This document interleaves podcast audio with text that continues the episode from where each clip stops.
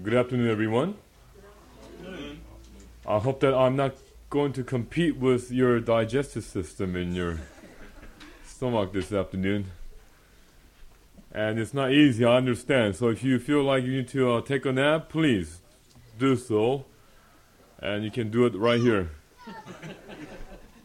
and help yourself. Let me just explain to you just let me just tell you uh, about my background. I was born in Korea, 1968. Now you know how old I am. I am 30 years old. I came to US when I was 12 years old because my mother decided to re- remarry an American military man.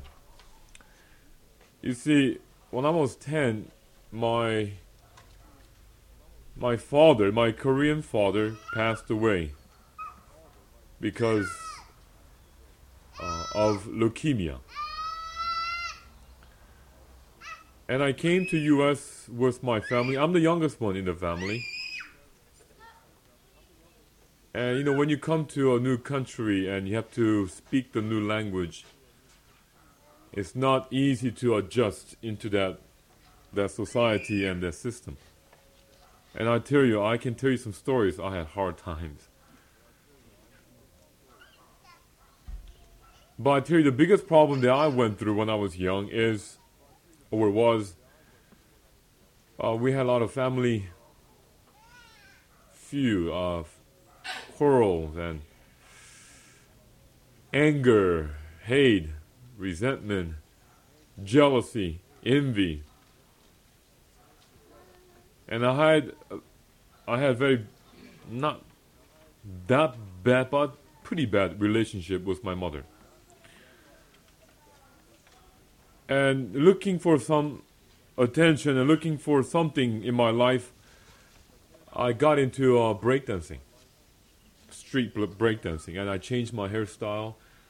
My clothes was all worldly, and I called myself Cobra because I used to dance like a snake.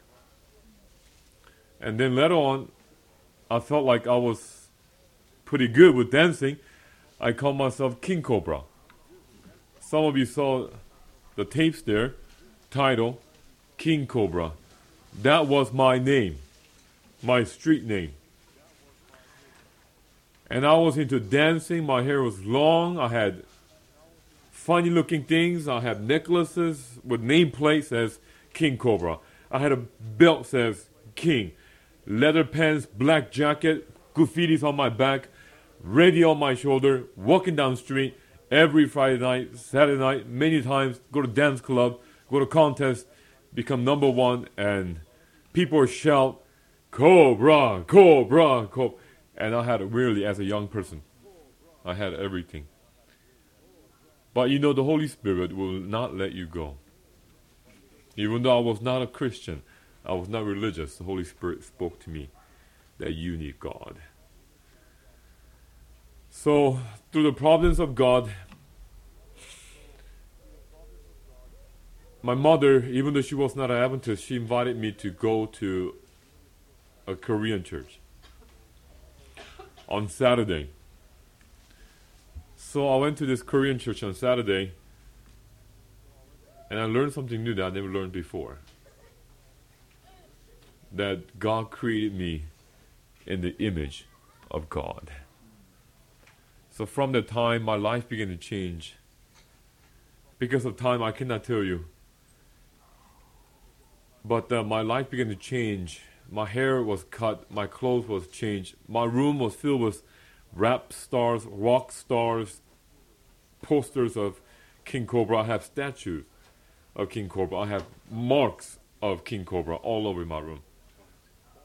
But the Lord took all that away and gave me a peace. And after four months, from the day that I stepped into a church, after four months, I was baptized as a Seventh Adventist. And I still remember you know, the Lord is kind of calling me saying, Peter, stop dancing with the devil. I will make you a messenger of God.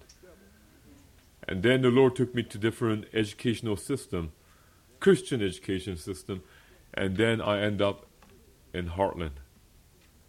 And I tell you, when I went to Hartland, I only read two chapters from Steps to Christ and two chapters from the Desire of Ages and one chapter from Message to Young People.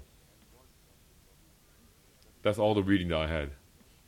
I never read I never read one book in my life. In terms of Bible, I tell you, when I when I open up the book Romans, I'm dizzy. And you can imagine when I open the book to Revelation or Daniel or Ezekiel, oh my, I am totally lost. And um, especially, you know, my English was not that good, and going to um, school, you know, high academic and a lot of demand. I have to study every day, and sometimes I go into class. You know, I, I'm not used to Australian accent. It's like a British accent. Sorry. I would go in there and I don't know what he's talking about. I go in there with blank mind. I'll come out blank mind. And I tell you, but the Lord kept me going. Morning devotion, morning devotion. Study, stick to it. Study, study, study. Sometimes I would just open my Bible and stare at my Bible. And I just want to absorb everything. So in my mind, I, I know I have a very, I can say I have pretty good imagination. and I imagine that I have fires coming out from my eyes and burn those letters that were just those letters become mine. And I tell you, I just study and study and study. And I feel like for many years I was not going anywhere, but slowly, slowly, slowly. And then when I, during my end of my sophomore year, sorry, that's second year of college, something dropped on me. And the Lord showed me this is how you need to study your Bible and I began to see the methods of studying the Bible. So from there, study with this new method, and then when I graduated, I graduated on Sunday. The very next day on Monday, I began to teach at the very at the college I graduated from. Uh, they asked me to become a Bible teacher. And you know something? When you become a Bible teacher, you learn four times more than your students and that was the best occupation that I can I can have. Why? Because you know I love to study Bible, and they are paying me. They're paying me to study my Bible and teach my Bible. Can you get a better occupation than that? Amen.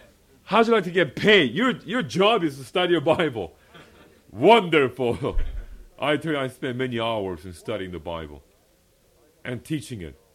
First year, I remember first year I had about 63 students. 63 students. And many of them are my age, just one or two years younger than I am. I can imagine their mind. Who is this young boy trying to teach us? And uh, and then I had other people like um, I don't know if you know this man or not, Walter Langenecker. He was my student. So in the class, I will give him a homework. But outside, hi, mister. I will bow to him because he's older than me. But the Lord has taught me many things, and I'm still learning. I have a lot to go. And then, uh, then I began to travel to different countries during vacation time.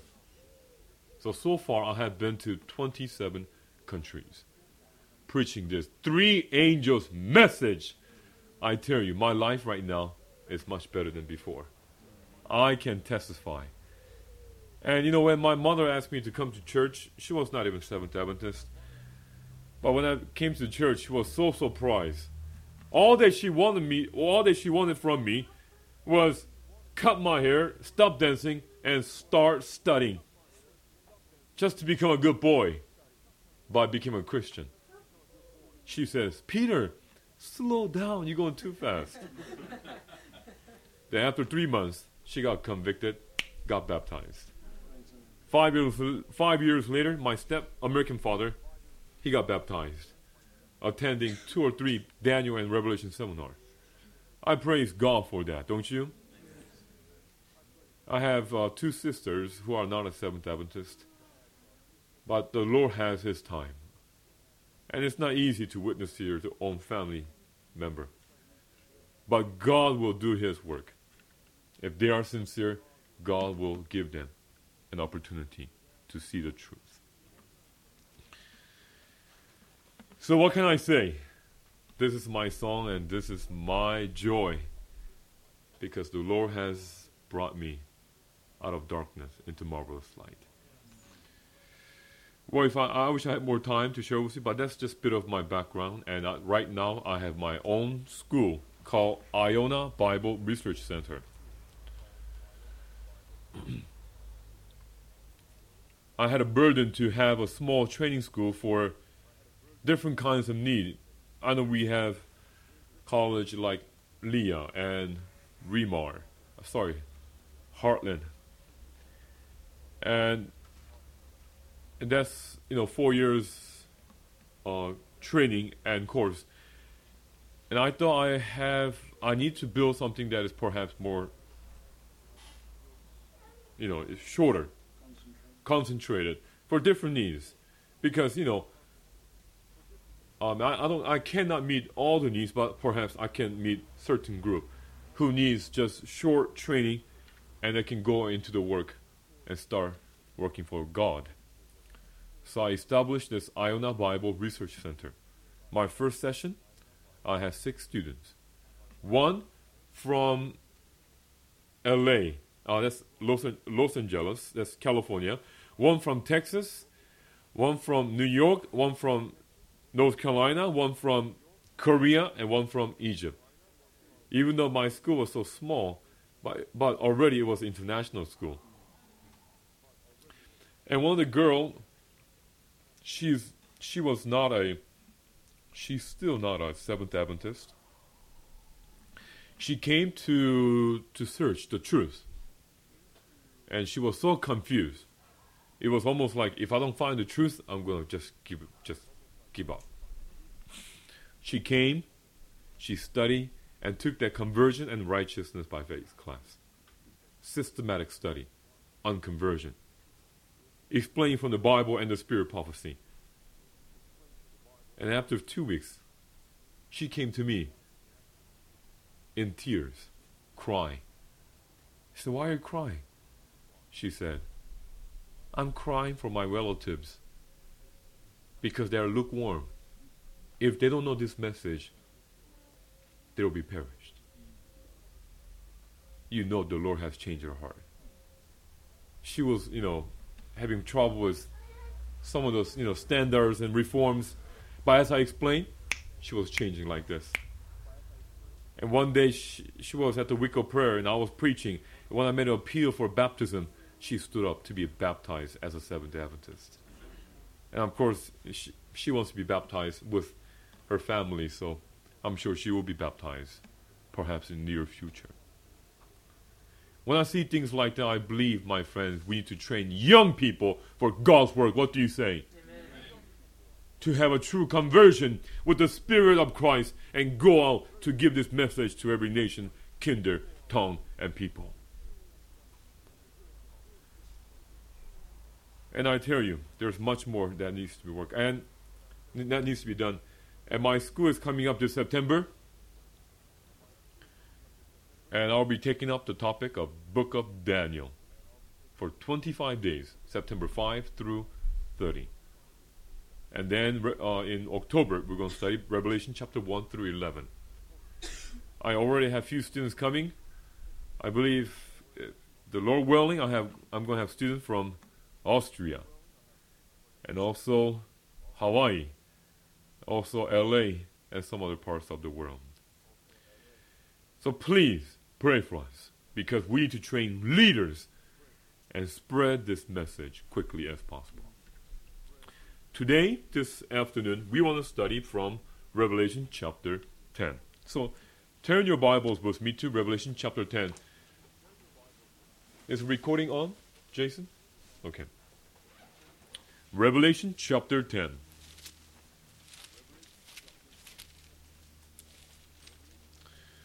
But before we begin, let's just bow our heads for prayer, shall we? Our gracious Heavenly Father, we are so thankful that we can come together to study the Word of God. May the Holy Spirit teach us. We pray in Jesus' name. Amen. Revelation chapter 10. And my topic for this afternoon is called The Mystery of God Should Be Finished. Revelation chapter 10 and verse 7, the Bible says, But in the days of the voice of the seventh angel, when he shall begin to sound, the mystery of God should be finished. And he had declared to his servants, the prophets. Let me show you from the Bible when is the beginning of the the seventh angel. Turn your Bibles with me now to Revelation chapter 11. Revelation chapter 11 and verse 14. Revelation chapter 11 and verse 14, the Bible says, The second woe is past, and behold, the third woe cometh quickly. And verse 15, the Bible says, And the seventh angel sounded. We are talking about the seventh angel that we just read in Revelation chapter 10. And there were great voices in voices in heaven saying, The kingdoms of this world are become the kingdoms of our Lord and of his Christ, and he shall reign forever and ever. If you continue to read, it's talking about how God will establish his kingdom.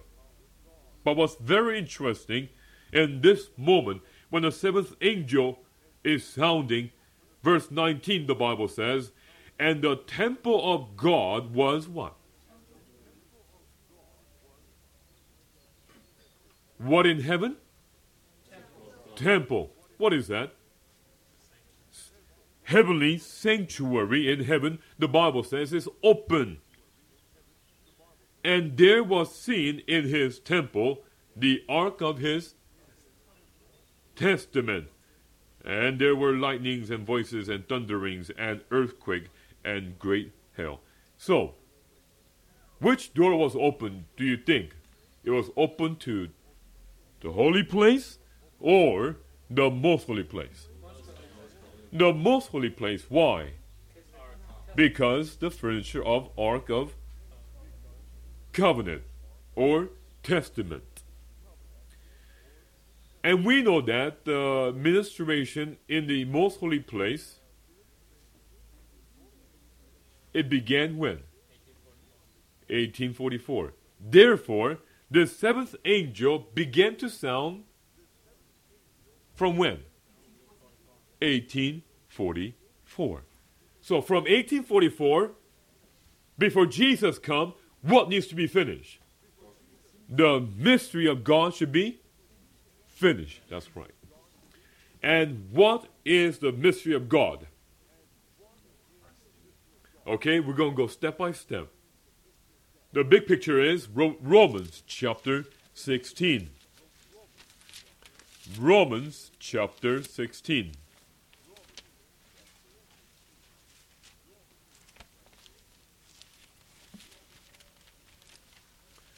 Romans 16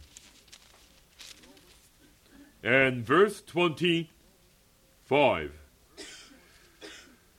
The Bible says, Now to him that is of power to, to establish you according to my gospel and the preaching of Jesus Christ according to the revelation of this of the what? Mystery. Mystery which was kept secret since the world began. So according to the Bible text, what is the mystery of God?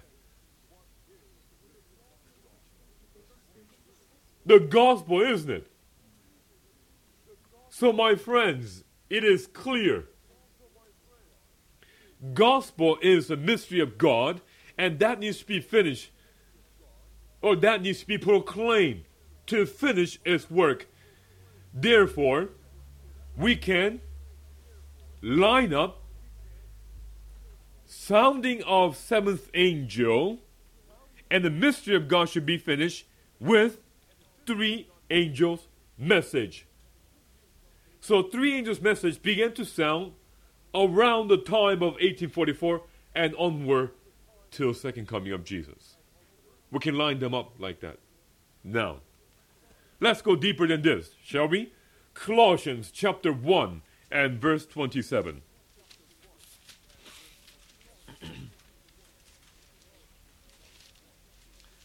Colossians chapter 1 and verse 27.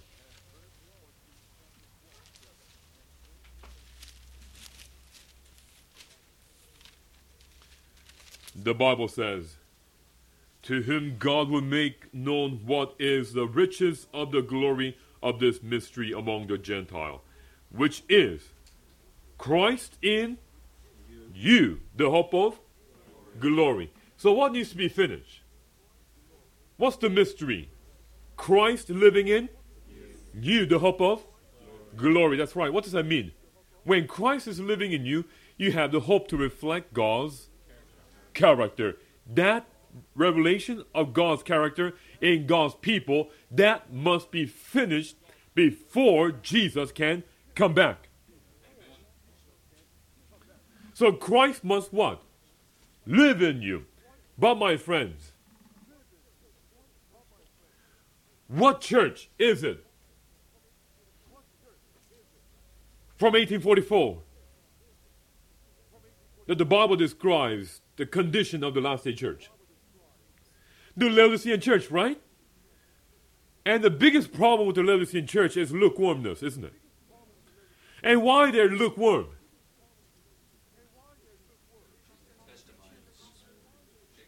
There are many reasons not listening to testimony of Christ or the spirit of prophecy and not having a genuine faith.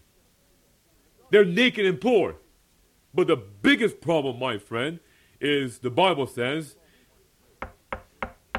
Jesus is standing at the door and knocking. That means, my friend, is Jesus in them or outside of them? Can they finish the mystery of God when Jesus is outside of them? Why? Because mystery of God is what? Christ in you, the hope of glory. glory. That's right. So what it means to open the door for Christ to come in. When can Christ live in you?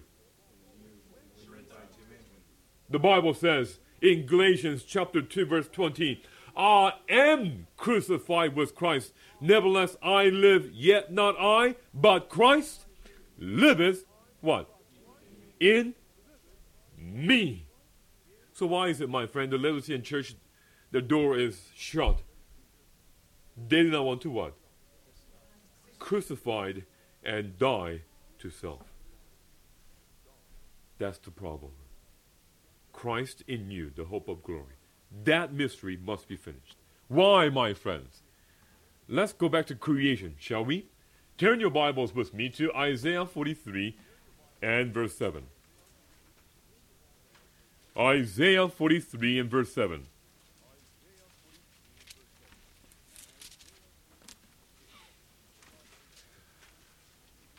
The Bible says, Even everyone that is called by my name, for I have created him for my one. Glory. And you know from the Bible, the word glory in the Bible means what? God's character. That's right. God created you and me according to the Bible for his character, for his glory. How do I know the word glory means character? Because one time Moses asked God to his to see his glory. And God said, I will show you my goodness. I will show you my name. I will show you my grace. I will show you my mercy. When you put grace, goodness, name, grace, and mercy all put it together, you know they all describe what?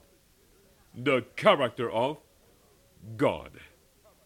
So the word glory means God's character. God, I have created you for my glory, my character. That's how man was created in the beginning in the image of God. But now notice what happened. Turn your Bibles with me to Romans chapter 3 and verse 23. Romans chapter 3 and verse 23.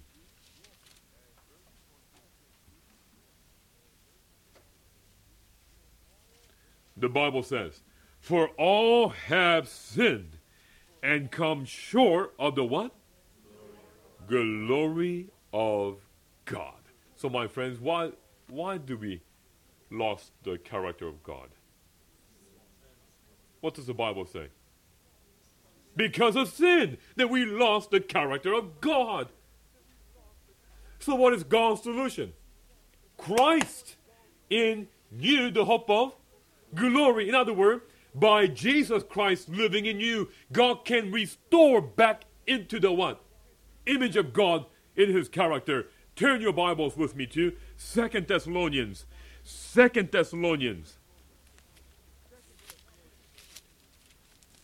Chapter 2 and verse 14.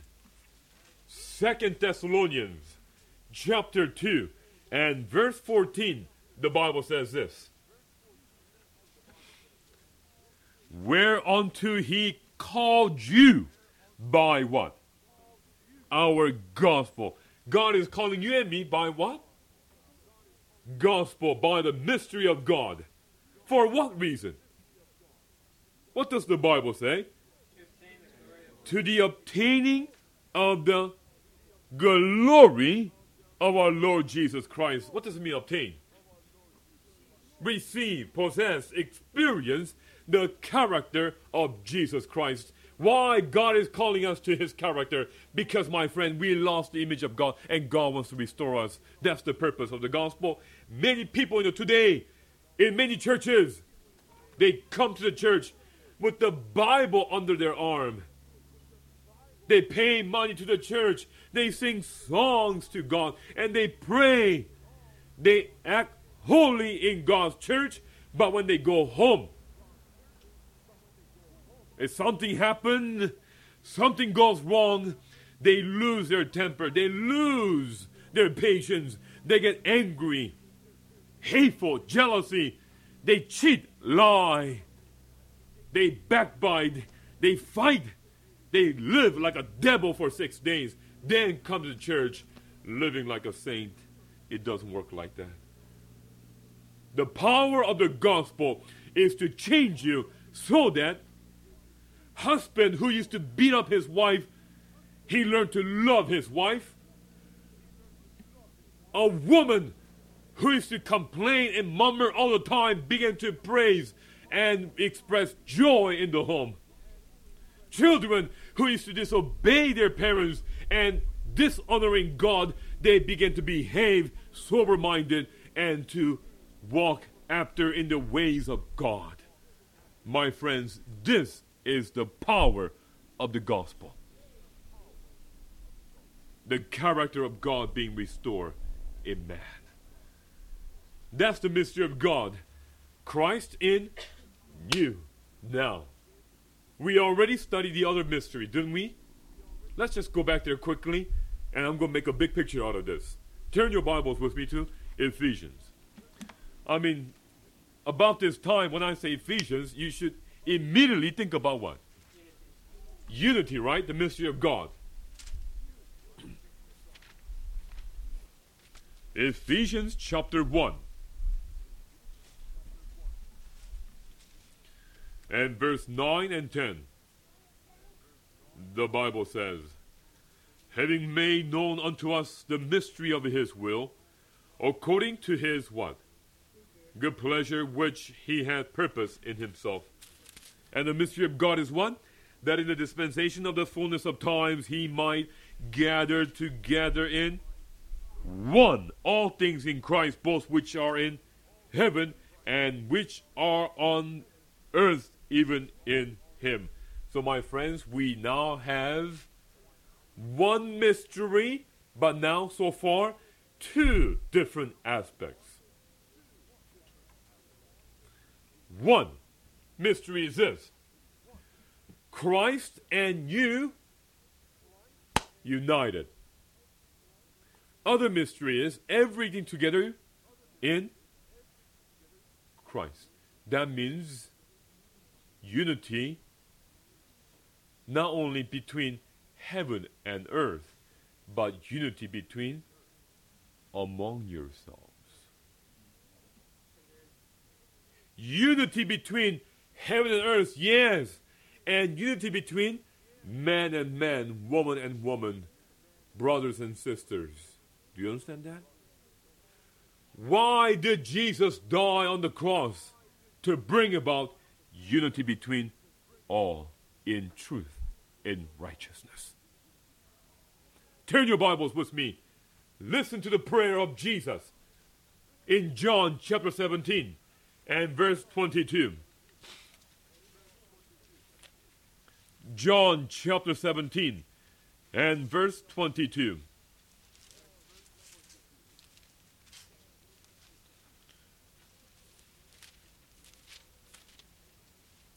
John 17, verse 22, the Bible says this.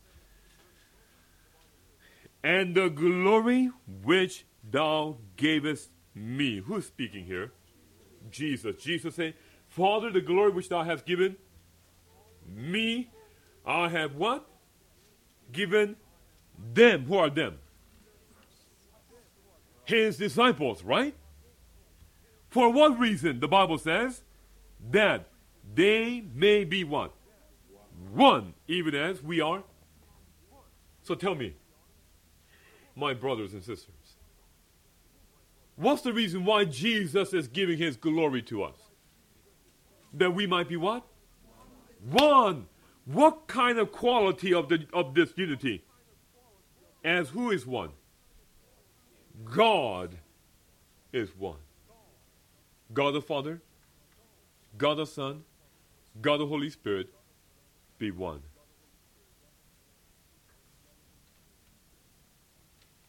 What does that mean, my friends? Do you ever thought why, how can those three Godheads be uh, united? To be one? Let me tell you something. God the Father, He only reveals Himself through who? Jesus. And Jesus, He always tried to show who? The Father. And the Holy Spirit tries to show who? Jesus. Did you know that none of them is trying to reveal themselves? They don't say, Hey, I am the God the Father, move out of the way. No, I am I am the Son of God, move move out of the way. They say, Look at my son. No, no, no. Uh, look at my father. No, no. Look at Jesus. They're always pointing to each other. They're one.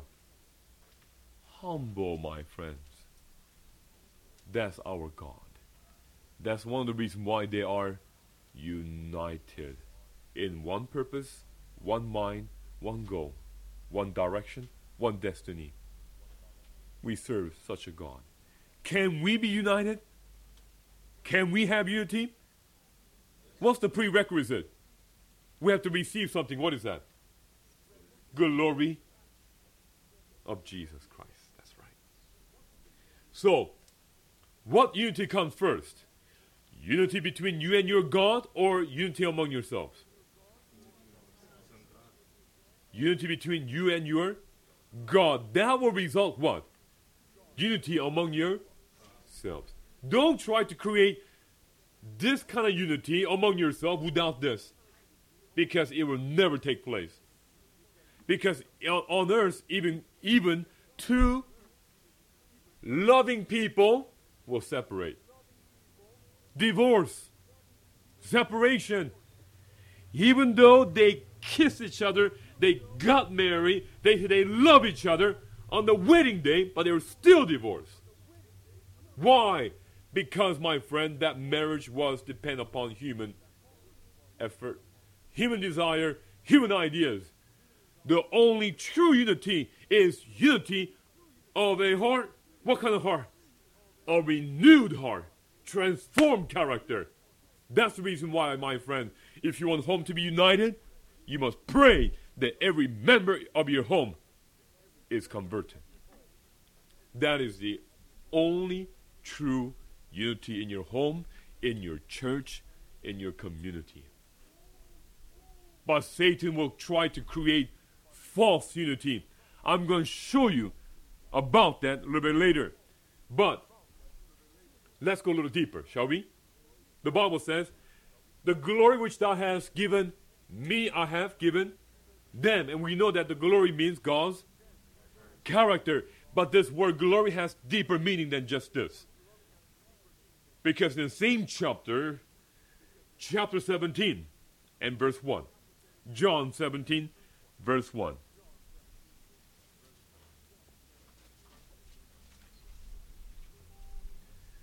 These words spake Jesus and lifted up his eyes to heaven and said, Father, the hour is come. Glorify thy Son, and thy Son also may what? Glorify thee. What hour was this? Hmm? What hour was this? That's right. Hour of supreme trial upon Jesus. What, what hour? Hour from Gethsemane to Calvary. Watch this. The hour is come. That shows that Jesus knew the prophecy. It's the book of Daniel. Father, the hour is come. Glorify thy Son. What does that mean? It's a time for the Son to be what? Glorify or to receive what? Glory. In other words, my friend, Jesus wants to give you his glory, which he received from when? The time of Gethsemane till Calvary. Let me make this more clear. Turn your Bibles with me to John chapter 12.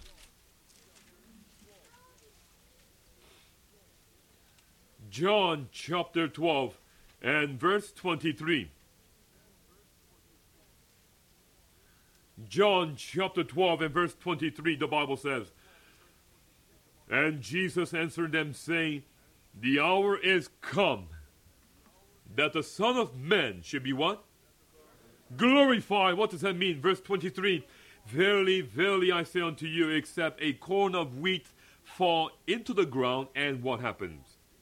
Die. It abides alone. But if it die, it brings forth much. So what? What this? What is this hour to be glorified representing? The death of Jesus Christ. In other words, my friends, let me tell you something.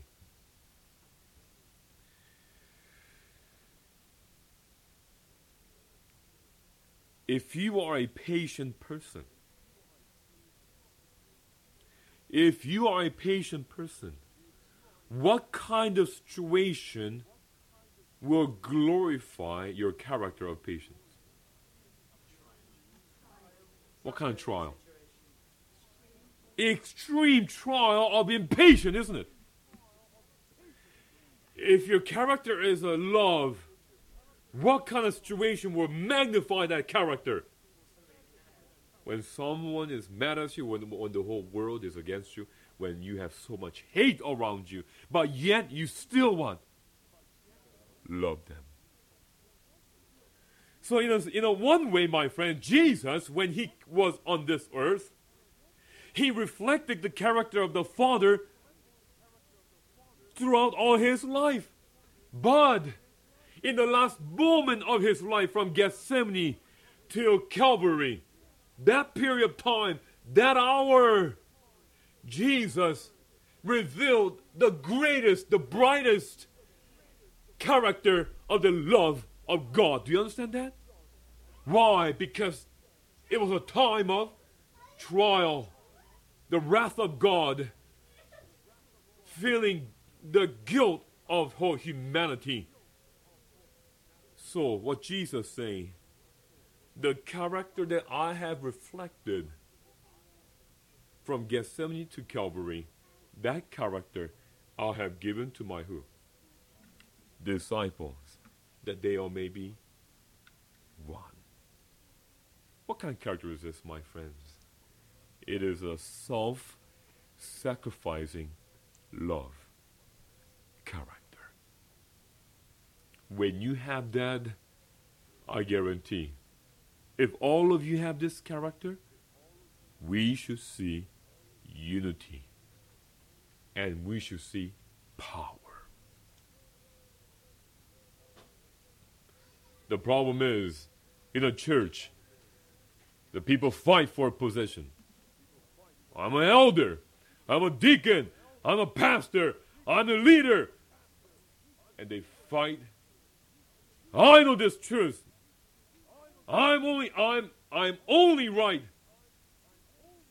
My friends, you you better stand for truth firmly if you know that is truth.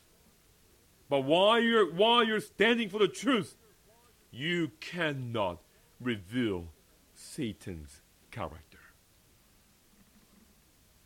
We must learn to reflect his character at all time, at any place. Even though you are standing for the truth, even though the other person is wrong, you should always reflect the meekness, the humility, the character of Christ. That will be, my friend, the final test for every Seventh day Adventist and every faithful and true people in these last days. Because, my friend, from Gethsemane to Calvary, Jesus went through a hard, hard trial. It was a time that Jesus had all the reasons why he should what? Hate those people and give up those people. And say, forget these people. They never listened to me. I told them many and many, many, many times for three and a half years, but they never listened. How about his disciples? They all took off, forsaking him. Jesus could have many reasons why he should be angry and show his hatred towards them. But yet Jesus was loving, kind, patient, even to the death of the cross. That character must be embedded in our mind, in our forehead. This is the reason why the 144,000 have the Father's name, His character written in their forehead. Mothers, be careful when you deal with your children. You must guide them, correct them, but do not show any impatient hatred. Fathers, be careful. Maybe you're too ty- tyrant, dictatorial, thinking that you are a father. I am a father. You must listen to me. Be careful not to show arbitrary, wrong, extreme character. Be kind, be loving, but yet firm. Somehow, my friends, when we learn to be firm, we get angry. When we learn to be meek, we get so compromising. We're like, has no foundation. We must follow the character of Jesus. Meek, but yet strong. Humble, but yet bold to stand for God's truth. Amen? This is kind of character we need. And you must learn to pray for your enemies like they are your own child, your brother and sister. This is the reason why in John chapter 17 and verse 17 the Bible says, John 17 and verse 17, the Bible says, Sanctify them through thy what? Truth. Thy word is So sanctification brings about what? Look at this. Sanctification brings about, in verse 21, that they all may be what? One. So unity is a result of sanctification. And what is sanctification? Listen, you know, many times we think sanctification is something like this I'm going to be holy, I'm going to be right, I'm going to be sanctified, experiencing the righteousness by faith. If there's anyone doesn't agree with me, I'm going to cut them off. Sanctified. If there's any people wicked, I will never talk with them. Is that sanctification? My friends, sanctification is living right, righteous life, holy life, but it goes deeper than that. True sanctification is, my friend, you are so purified, so much like Jesus, that you are willing to pray and show mercy and kindness to your enemies. Sanctified. Sanctification. Remember that. The Bible says this is God's will. This is the will of God that even your what? Sanctification. Oh, we need to become more like Jesus. And look with me in Ephesians chapter 5. Ephesians chapter 5. And verse 25. The Bible says, Husbands, love your wives even as who? Christ also loved the church and gave himself for it. Jesus died for the church. Why? Verse 26. What's the first word? That he might what? Sanctify and cleanse it with the washing of water by the word. So, my friend, what's the reason why Jesus died for us? 2 1. You know what that means? Listen. If, would you like to help other people to be sanctified? And we know that other people will be sanctified like in the way that you will be sanctified. And the Bible says we shall be sanctified by the word of God, right? But we can help them to be motivated to be sanctified. You know how? The Bible says Jesus died that he can sanctify the church, right? The best way to help other people to be sanctified is, my friend, you show them what it means to sacrifice yourself.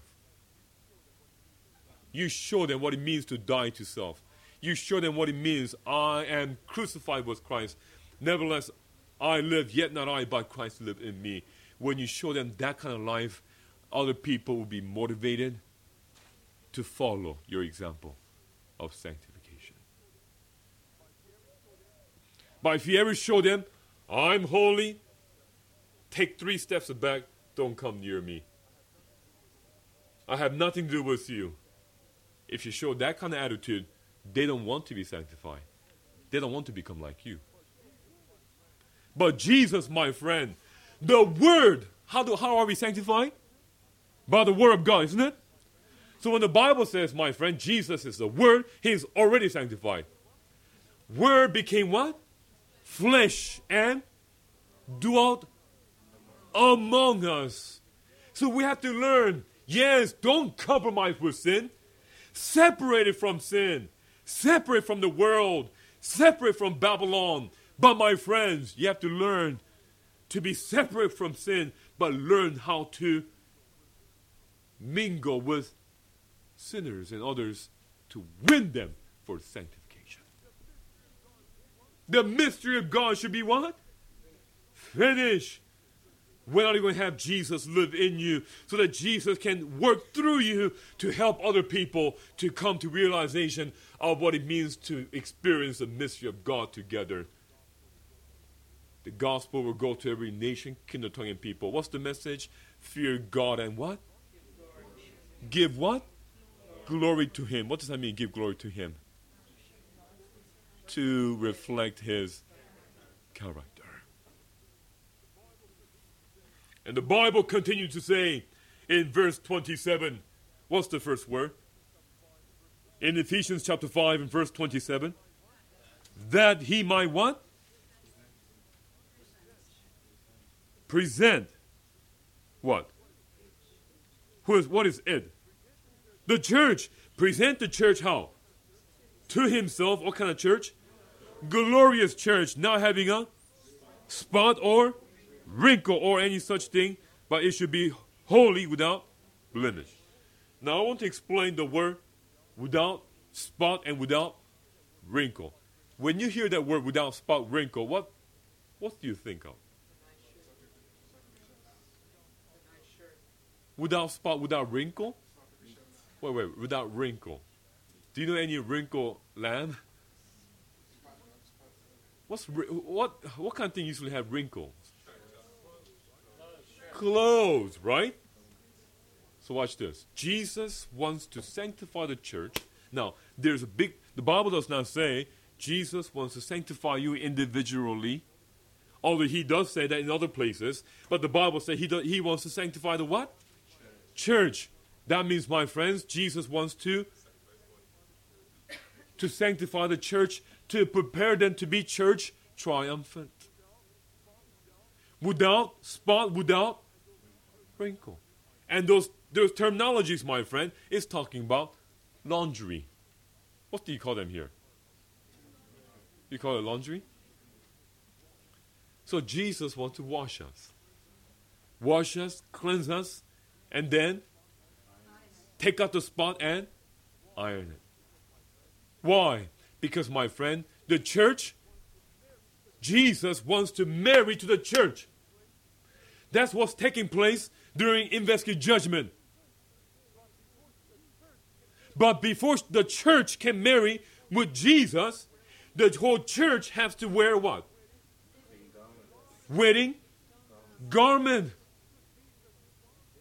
So Jesus is going to not only sanctify individually, but sanctify the whole church. Shake the church. That's what happened when you do laundry, isn't it? I don't know about here in England, but I like the laundry system in Korea back in those days. They use they take the laundry, they take they go to the river. Not the slow moving water, but fast moving water. And they soak it. And they put the soap. I call it soaking. It's like a baptism. Take it out, put the soap. The Word of God. And then the Word of God, the soap needs to go in the the the the, the fiber, the, the the you know the what do you call it, the thread, you know what I'm talking about? And in Korea what we do, we get a big like a baseball bat and we beat on the clothes. The straight testimony. We need straight testimony that the Word of God needs to go deep in our heart, cleanse everything out. Isn't that right? And beat on the clothes, put in the water, shake it. And what do you have to do? Wring it. And in Korea, we wring it this way and the other way. My friends, God is doing that in this church. God will bring about shaking with the straight testimony. Of course, also through the false theologies, also through persecution, God will wring out and wash it. And if you're not faithful, you don't want to be washed, you'll be shaken out. You don't want to be cleansed, you will be shaken out from the true and faithful. God is preparing. And then the Bible says he will take out the spot, right? How do you get, get rid of spots?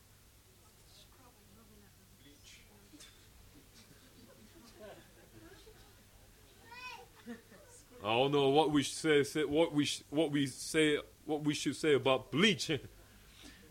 but what do you do? You have to what? Scrub it. Do you have any spots in your character? You know how God will take that out? He will scrub you. You know how? the Bible says, the Bible says, iron sharpeneth iron. You know what that means?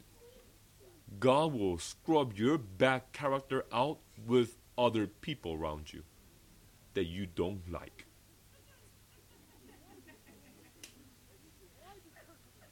And you say, why this person is, is living next to me?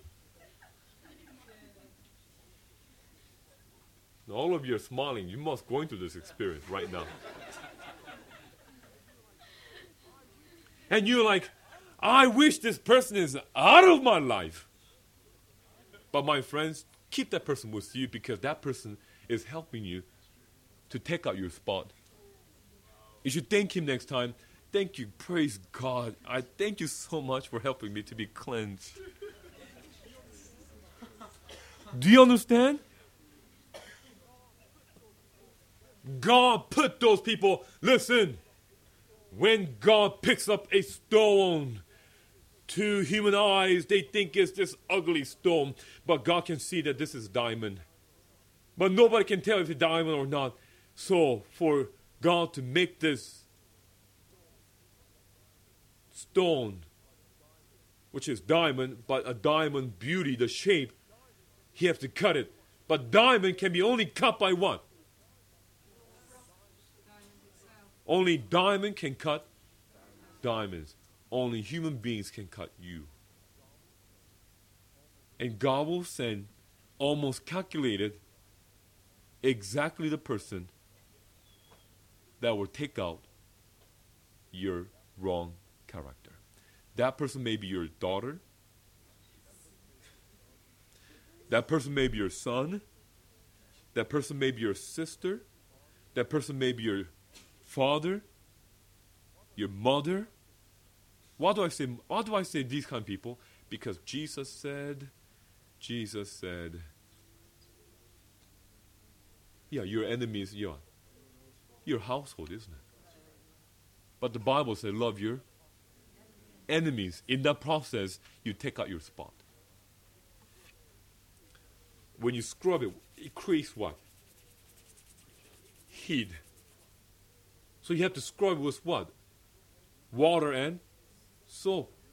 So if you if you deal with people without the water, without the influence of the Holy Spirit, and without the soap, without the Word of God, if you just deal with people without the Word of God and without the Holy Spirit, guess what? It's going to create heat and it's going to tear your clothing. You're going to have a hole in your clothes. So you must meet people with what? Word of God and the Holy Spirit. So when you meet people, when they rub you, it will take out your spot. Praise God for that. Aren't you glad?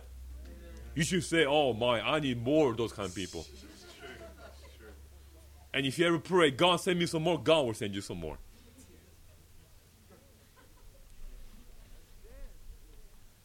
And then that's how you how you get rid of spots but the Bible said, without what? Wrinkle. To get rid of wrinkles, what do you have to have? Now, what does that represent? There's no water. There's no soap. It's what? And without wrinkle, my friend, is means the final touch, isn't it? Isn't that what you do, the very last thing for your closing? The very final thing, what is it?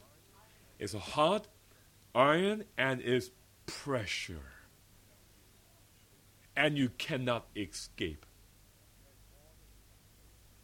And all that you have to do is just just lay flat on your on your front or back and let God take care of you.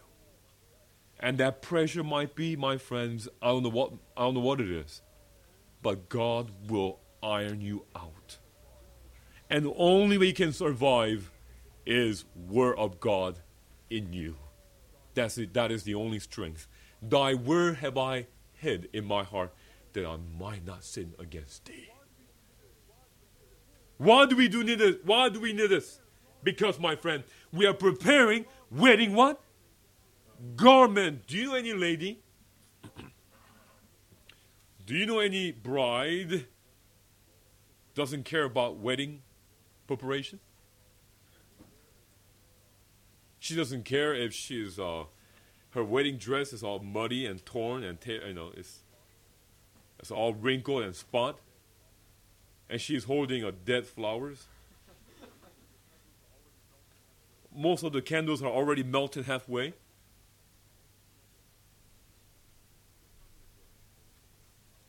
How many of you are, or, uh, had a wedding experience?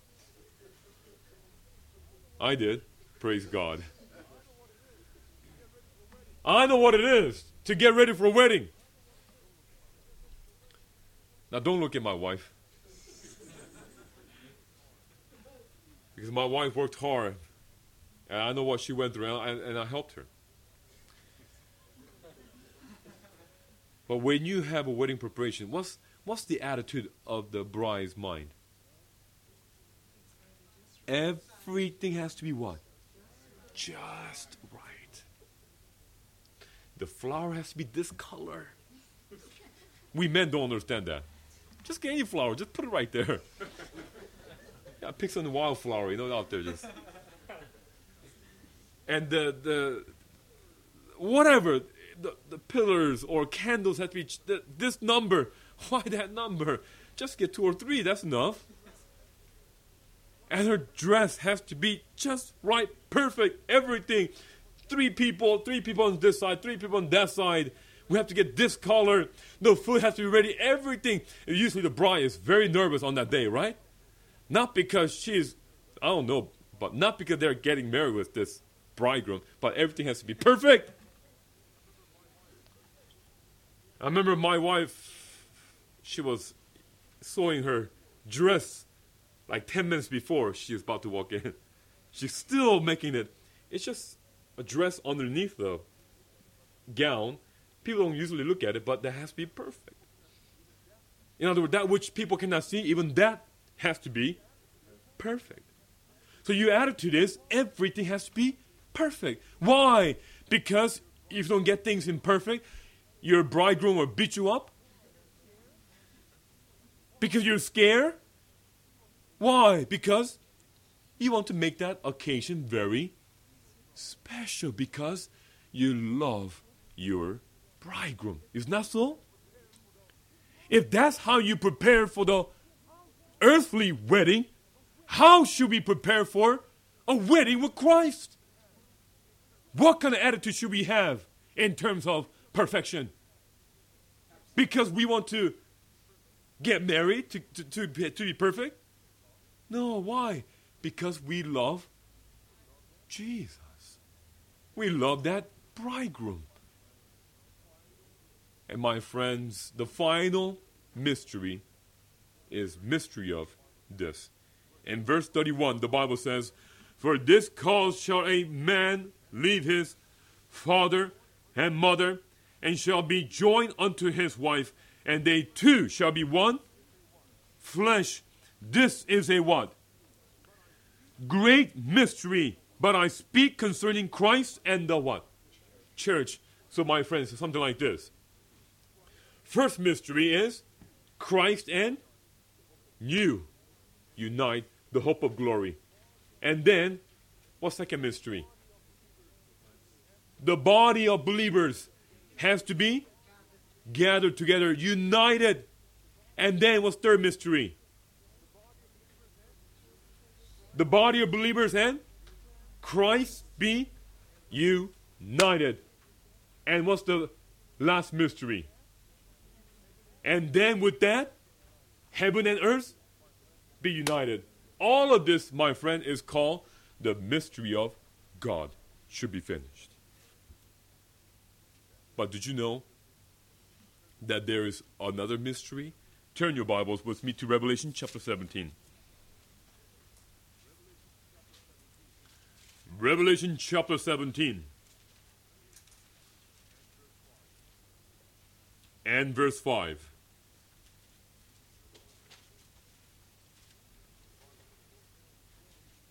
The Bible says, And upon her forehead was a name written Mystery Babylon the Great, The mother of what? Heartless and abomination of the earth. There's another mystery in the Bible. What, what mystery is that? The mystery of what? Iniquity, Babylon. My friends, this mystery also has its unity. Look with me, verse 13. The Bible says, These, speaking of ten kings, these have what? One mind, and shall give their power and strength unto who? So at the end of time, we have two mysteries and two unity. And the mystery of iniquity have their unity, and they will have a mark of a beast. And God's mystery have its unity, and God's unity will have seal of the living God. Two different movement at the end of time. The question is, which movement are you going to be involved? That's the reason why in three angels' message, the first angel's message, promoting the mystery of God, give glory to Him. But the second and third angel's message, warning against joining Babylonian unity, the mystery of iniquity. This is what it means. The mystery should be finished. This is why we as Seventh day Adventists exist in this world, my friends. We have important responsibility, not, for, not only for ourselves, not only for our homes and churches, but all the people in the world today. This is the reason why we are not just a church, but we are a worldwide movement to finish the mystery of God. But are you experiencing the mystery of God fulfilling in your home, in your life? Where are you today? My friends, time is now. Let's get ready. This is the reason why Paul says, Let this mind be in you. To have the mind of Christ, then we can all be in one mind, one judgment, one Let us press together to have true unity, which will prepare us to receive the latter rain and to finish God's work. What do you say? Amen. To learn to love, if you can love the world as Christ loved the world, the work of Christ for you is accomplished. If you can love the world I'm not saying love the world in terms of love the sin. You understand that? If you can love the world as Christ loved the world, then his work for you is accomplished. Because now he can be sure to have his people truly reflecting his character. Let us pray together, shall we?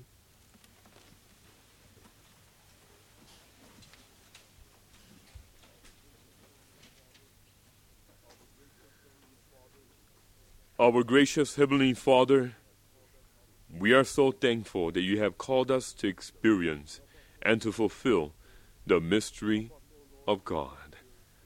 Help us, O Lord, to experience this truly, individually, and personally, that we might be able to give this message to the dying world. We cry for our church. We sigh and we mourn for our people because we see so much disunity and so many things are taking place. But I pray and I trust in God that we will do what we can to reflect thy character, that we may help others to unite in the glory of self sacrificing love, that the mystery of God will be fulfilled in our generation that you may come back soon to take us home. We ask in Jesus' name. Amen.